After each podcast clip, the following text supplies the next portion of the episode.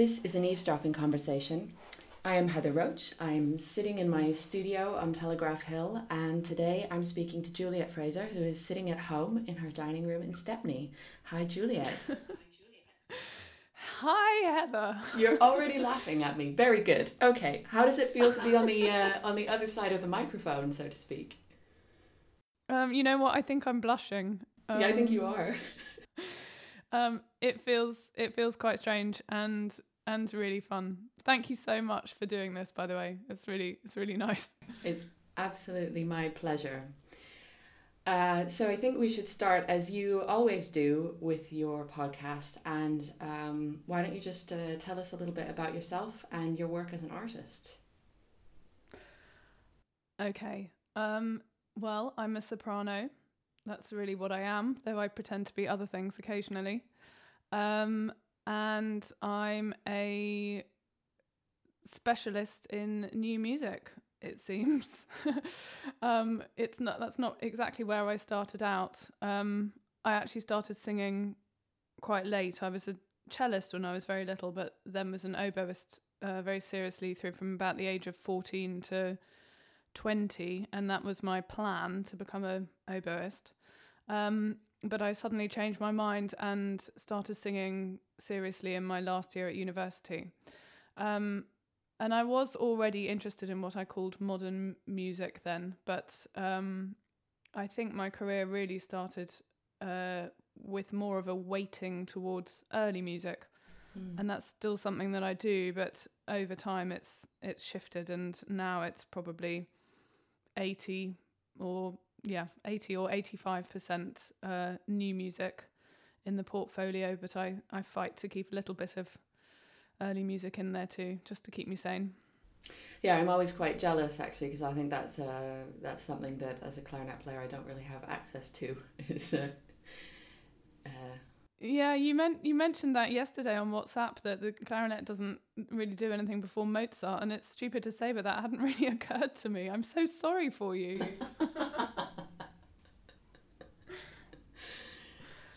As an oboist, we had loads of loads of early music. I think that's where the the kind of binary split um, started for me because I was doing all the Albinoni and Vivaldi and um, all that stuff. Um, and then I was, and then you see for the oboe, you've got all the Baroque repertoire, and then okay, you've got Mozart concerto and um, a couple of Mozart concertante or chamber pieces. Um, and then there's like some slightly crap bit of Schumann, and then it's the Strauss concerto, and then it picks up again at late 19th century and early 20th century. So my party pieces were Albinoni and Hindemith, and then as the singer, it's just got a bit more extreme, I suppose, with um, let's say Gesualdo and well, whatever you want, whoever you want from today. But, I mean, you say you say that you do it to sort of keep yourself sane, but I imagine these two practices actually feed into each other in in um, in a much more sort of organic and less ironic way. yeah, I suppose they do. I mean, um, I think somebody asked me once how my approach is different, and I felt a bit irritated and said it's not different. It's all just music. Mm. I mean, you have to work out how to make your instrument handle the the communicative or expressive ideas that you have and the process of learning something whether it's alone in your studio before you before you come together with an ensemble or whatever or whether it's um, with my Exaudi colleagues on early music. The pro- the process is just finessing all of all of that, it's coming to some sort of um, interpretative decisions um, and finding finding a way to to realize that. So you're right. I don't I don't feel that there's a distinction, and they they feed they feed one another like anything. Just because I'm a creature that needs a bit of variety. Um, if I were doing only one sort of new music, that would also drive me mad. So it's important for me to have different sorts of music making, whether it's on my own or with ensembles or uh, collaborative projects or semi improvisatory projects or extremely hardcore um, notes on paper projects. You know, it's the variety is I think what what keeps my practice going. And that also extends um, outside of your practice as a performing musician, I imagine, and we'll talk about the series in a second. But um, would you hmm. like to say a few words about your label as well? Oh, I forgot about that. yeah. Um, so I run a little independent label with two friends of mine, Newton Armstrong, who's a composer, and Mark Knoop, who's a pianist. Um, that's to simplify both of them, of course, quite dramatically. Um, and uh, we've released two batches of recordings. Um, and this whole project, the record label, came to be because Newton and I had been having a lot of conversations about the frustration of trying to release our own projects. Um, the in particular the time lag between normally having to fund and undertake the recording yourself and then try and get a label to take it, raise the money to pay the label, and then by the time it's out, it's quite often a year, 18 months, sometimes even two years since you actually recorded the project. Um, and with new music, that just felt too slow um, I was frustrated because I always felt that I'd developed as an artist since then, and then what was actually coming out was like, oh my gosh, that's how I sounded two years ago. kind of a little bit, a little bit cringy, and also for the for the composers of the new works, you know, you want you want it to be out and available so much sooner. So we had a lot of conversations about whether whether we thought we could offer something different, and I don't think we can definitively answer that yet. The the whole venture is too new, but um, the general thrust of it really is to offer artists um, as cheap a deal as we can, which we are able to undercut most labels because the three of us do everything for nothing. Um, and to try and work with them to talk about projects that, that are happening now um, so that the the gap between recording and release is um, well, it tends to be somewhere between three and six months. Or if somebody already has a project, which happens quite rarely because we like to be involved throughout, then I suppose it might be a year. But anyway, a shorter time frame than is sadly often the case. Mm. So tonight, because of the virus, you're not going to be presenting a set no. Alas. Alas. Alas. Can you tell us what you would have done for us? So that we can all imagine in our minds. yes. Well, kind of. I can kind of tell you. Um, so my plan was to uh, to test out a new module of the Tracery project, which is a collaborative project I have with composer Cassandra Miller, which we would have been giving the official premiere of at Märzmusik in Berlin tomorrow night, being Saturday night. Um, we were scheduled to do three modules of tracery there, um, one of which was to be a new one, which has been commissioned by them. Um, so that means that I'm well for various reasons. There's nothing that I can present even in a virtual capacity um, because the module. Well, we didn't get to the stage actually of completing a new module because it all got interrupted. Um, and in any case, I think there's probably a question about um, releasing something that has that has been officially commissioned by Märzmusik. So that that's all somewhat on hold.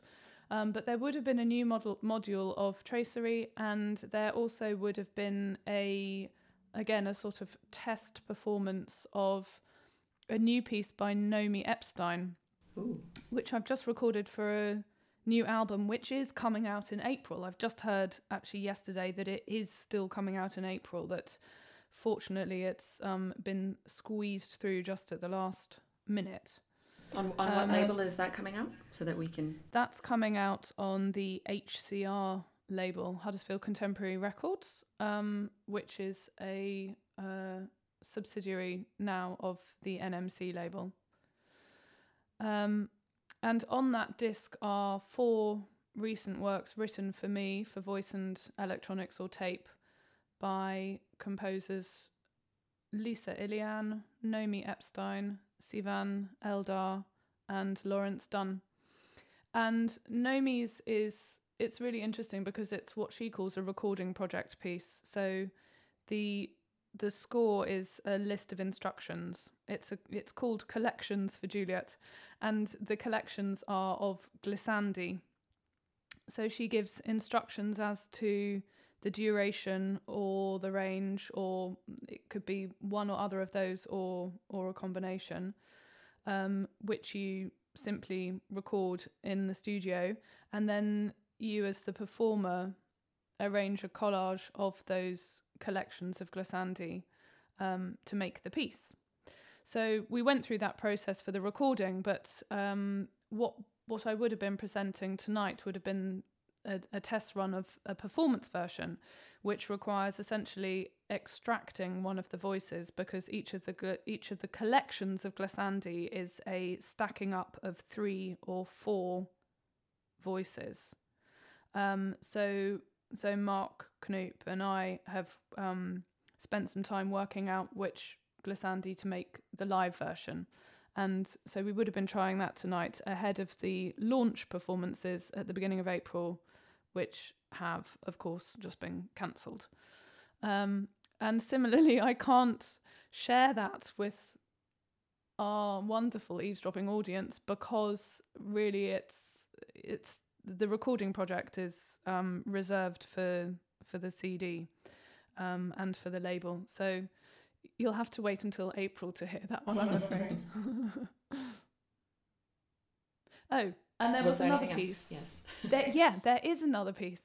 Um, uh, well, I hadn't quite decided, but I had the idea that I would do a spontaneous encore, which is very un eavesdropping, but nonetheless, I thought it would be a, a bit ridiculous. So that's normally a good idea um, to do uh, a short extract from Richard Ayres's number 42 in the Alps. Oh, brilliant.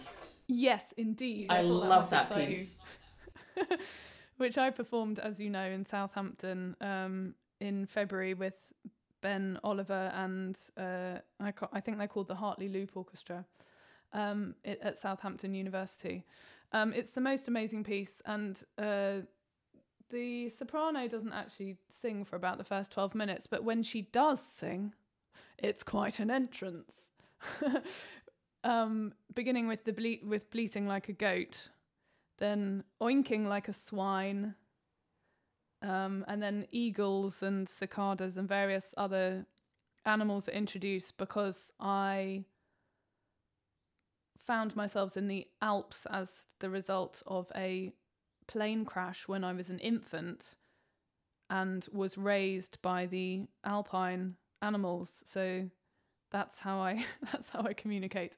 So and we have just been given permission this morning by Schott to put up a 3 minute excerpt um, of my performance. So that is something that um, that I'll be putting up on the eavesdropping SoundCloud page, one of the things that I'll, I'll be sharing with people to to well, just to share something really with people today in lieu of the live performance. Excellent. So I'm sure we'll all be very keen to check that out. And um, eavesdropping listeners, Juliet was raised by animals. You heard it here first. Actually, it's not so far from the truth. You know, I grew up on a farm with pigs and cows and uh, famously a donkey, uh, not a donkey. Well, actually, we did have a donkey. She was called Judy, but famously a turkey that attacked me when I was about five, running around with no clothes on, and it pecked me on the bottom. I feel perhaps we're getting a little bit off off topic, but um, what is off topic these I, days? Well, quite. I do love all of that. You had a donkey called Judy. That's brilliant. Yeah, yeah. She was she was extremely obstreperous. Anyway, um, speaking of, speaking of nature, like my segue here. Uh, Yeah. I, there was something that I sort of wanted to ask you about that is a little bit off topic. So if we, um, yeah, exactly. Uh, something that you and I have sort of talked privately about, and you've also um, posted about it on the Facebooks quite regularly.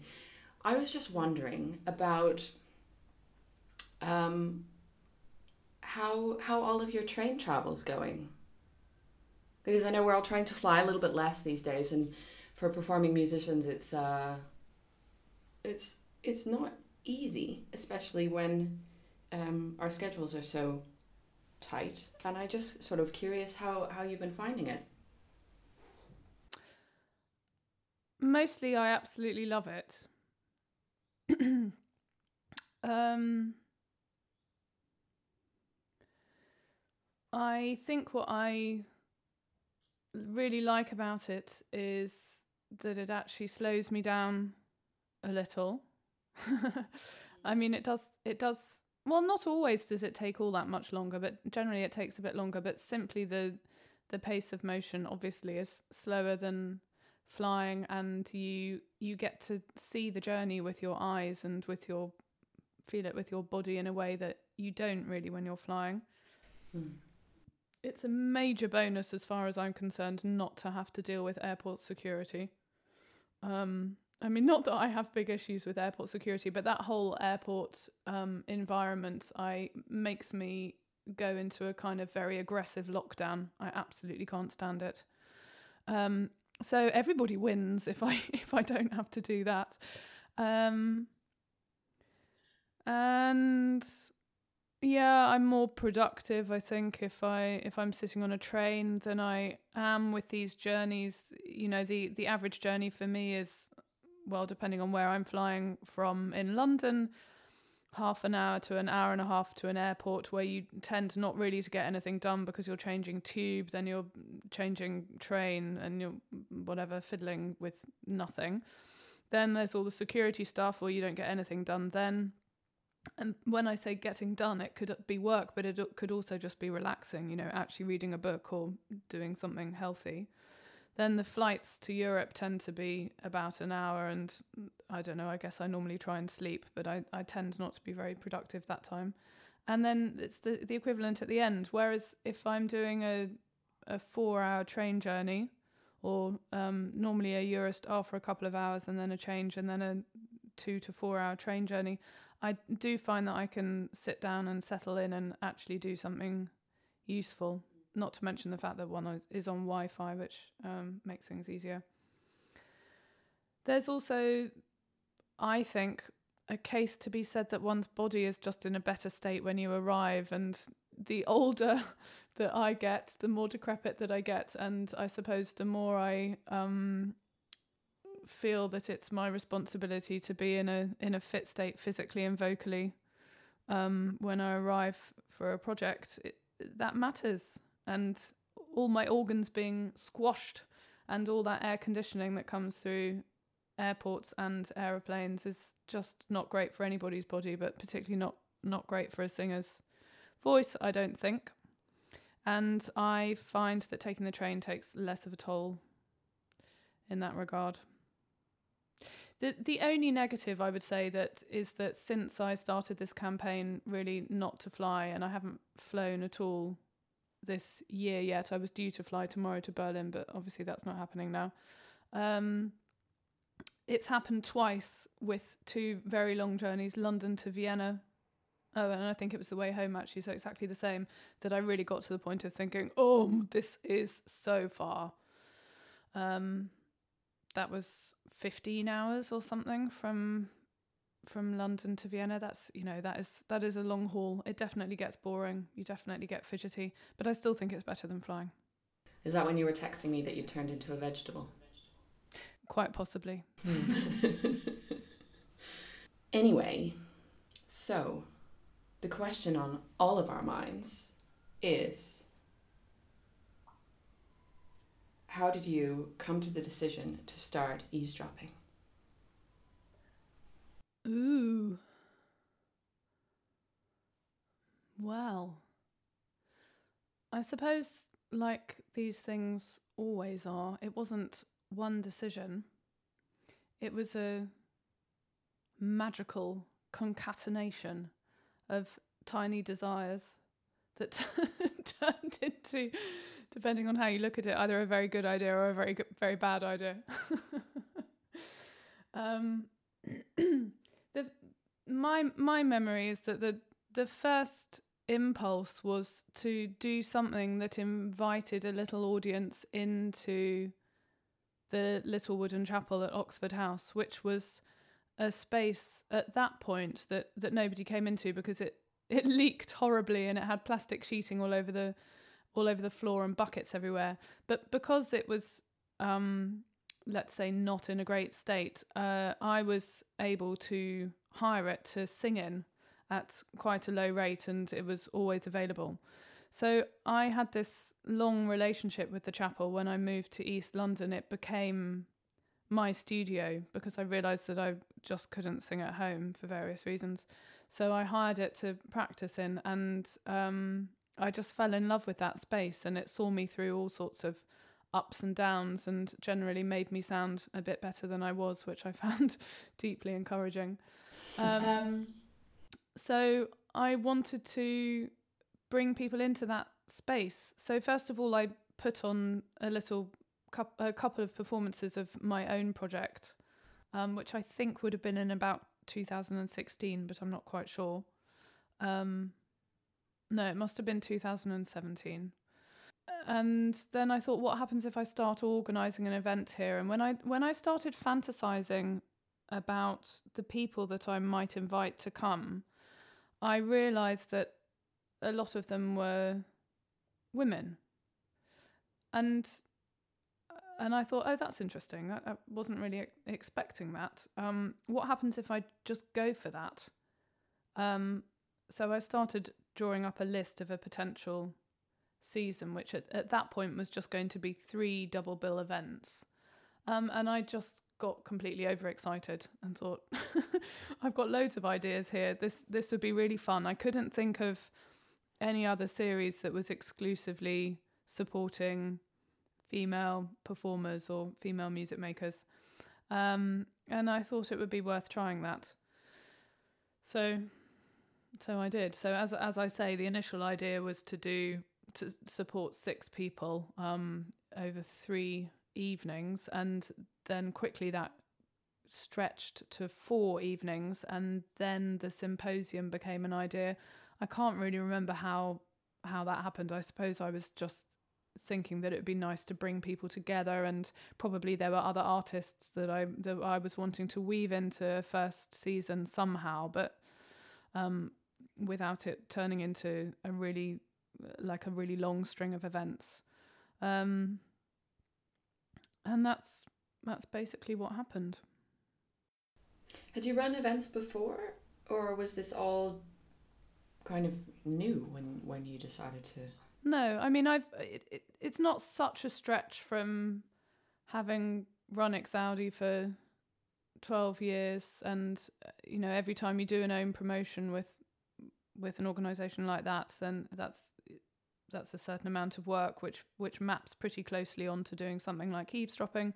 Also I'd done my own own promotions as a as a solo artist so um I was fairly used to booking a venue and thinking about all the logistical things um, that an artist might need and very basic promotion and funding and all of that. Um, but what was completely new to me was being the being the curator or the programmer um, of that, and I've absolutely loved it. I it is hard work, but I've I've been quite surprised actually at just how much pleasure it's given me not not only to program the season and to research the artists and to try and curate something interesting but just just to be there and to and to host the the evenings. I I really love that. And quite often uh, I'm presenting artists who I've never heard live and it's really exciting. It's really exciting hearing them for the first time just like um, often the rest of the audience. Yeah, yeah, I bet. I, I mean, it's very, it's been very clear to me um, watching you kind of bound up to the front to introduce um, your artists that you're absolutely in your element. Yeah, I love it. But also, a lot of my friends come. So when I bound up and look out at the audience, it's it's a, a room full of well, a lot of people that I that I know and love. So I'm happy to see them. I'm pleased that they've that they've come. That's really nice. Mm-hmm. Um, so we should probably wrap up here. But mm-hmm. um, should we have a little talk about what's going on in the world? Yeah, sure. Um, I didn't want I didn't want it to sort of interrupt our talk about your life as a um, well as all of the things that you do, but um, it's a very strange time, I think. It is. For sure. I actually don't know even what the question is. Hmm. Well, yeah, I mean, let's not try and guess what's going to happen because I think that's going to wear us all out. Um, I'm not even sure that I can tell you much about what I'm planning for for myself for the coming weeks. Um, I sat down a couple of days ago and wrote a little list of all the things that I ought to be doing, assuming that life just carries on. Pieces that I ought to be learning, um, even if the April performances have been cancelled. They, you know, they have performances later in the summer or in next season. Um, tasks that were already on my somewhat extensive to do list. Um, but at the moment, I'm kind of just giving myself permission to to move around between the the tasks or the non tasks that interest me at at the time and to try and adjust actually to this sense that there is no real urgency to anything suddenly. Mm. There's a little bit of urgency f- for me, as far as I'm concerned, to to get up some eavesdropping material and to communicate with the artists about what my strategy is for the symposium in particular. So that's that's a task that is um, engaging me at the moment and will for the next few days, talking with funders and all that sort of thing. So that's an immediate task. But it strikes me that it's um, it's well over twenty years since I had a period when I just kind of did what I wanted with no particular pressure about deadlines or targets or whatever. And maybe it's, well, what I notice is how ingrained that mindset of to do lists and immediate tasks is. And I'm kind of interested to find out if I can um, wriggle free of that a little bit. But at the same time, the thing, one of the things that frightens me most, to my surprise, I mean, beyond concerns for, for other people and the situation generally, um, is what happens if uh, we're not supposed to be leaving our homes. Because I find it I, I'm not quite sure why, but psychologically, I find it extremely difficult to sing at home, and I, I'm, I, uh, I'm frightened about having to confront that, and I'm frightened about failing at confronting that because, um, I can already feel that there's a there's a dark and dangerous part of me that is saying maybe it's fine just not to sing for the next two months Mm. Um, but that's a really bad plan for so many reasons. And I, I, it's that same voice that says maybe it's really fine to watch the whole of season one of The Good Wife in one day. um, and yeah, so my my fear is that I actually end up in a bit of a bit of a pickle with my with my practice and with my relationship with my voice and then with my relationship with myself and then I have a full-blown identity crisis and god knows what emerges when all the curfews lift. I might have decided to become a florist.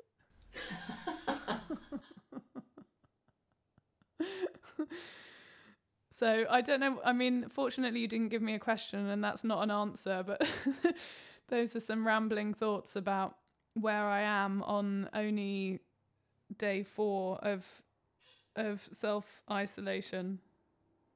At the moment, my studio is still open, and I'm going to keep going there and not touching anything for as long as that's possible because that is my way out of this potential crisis.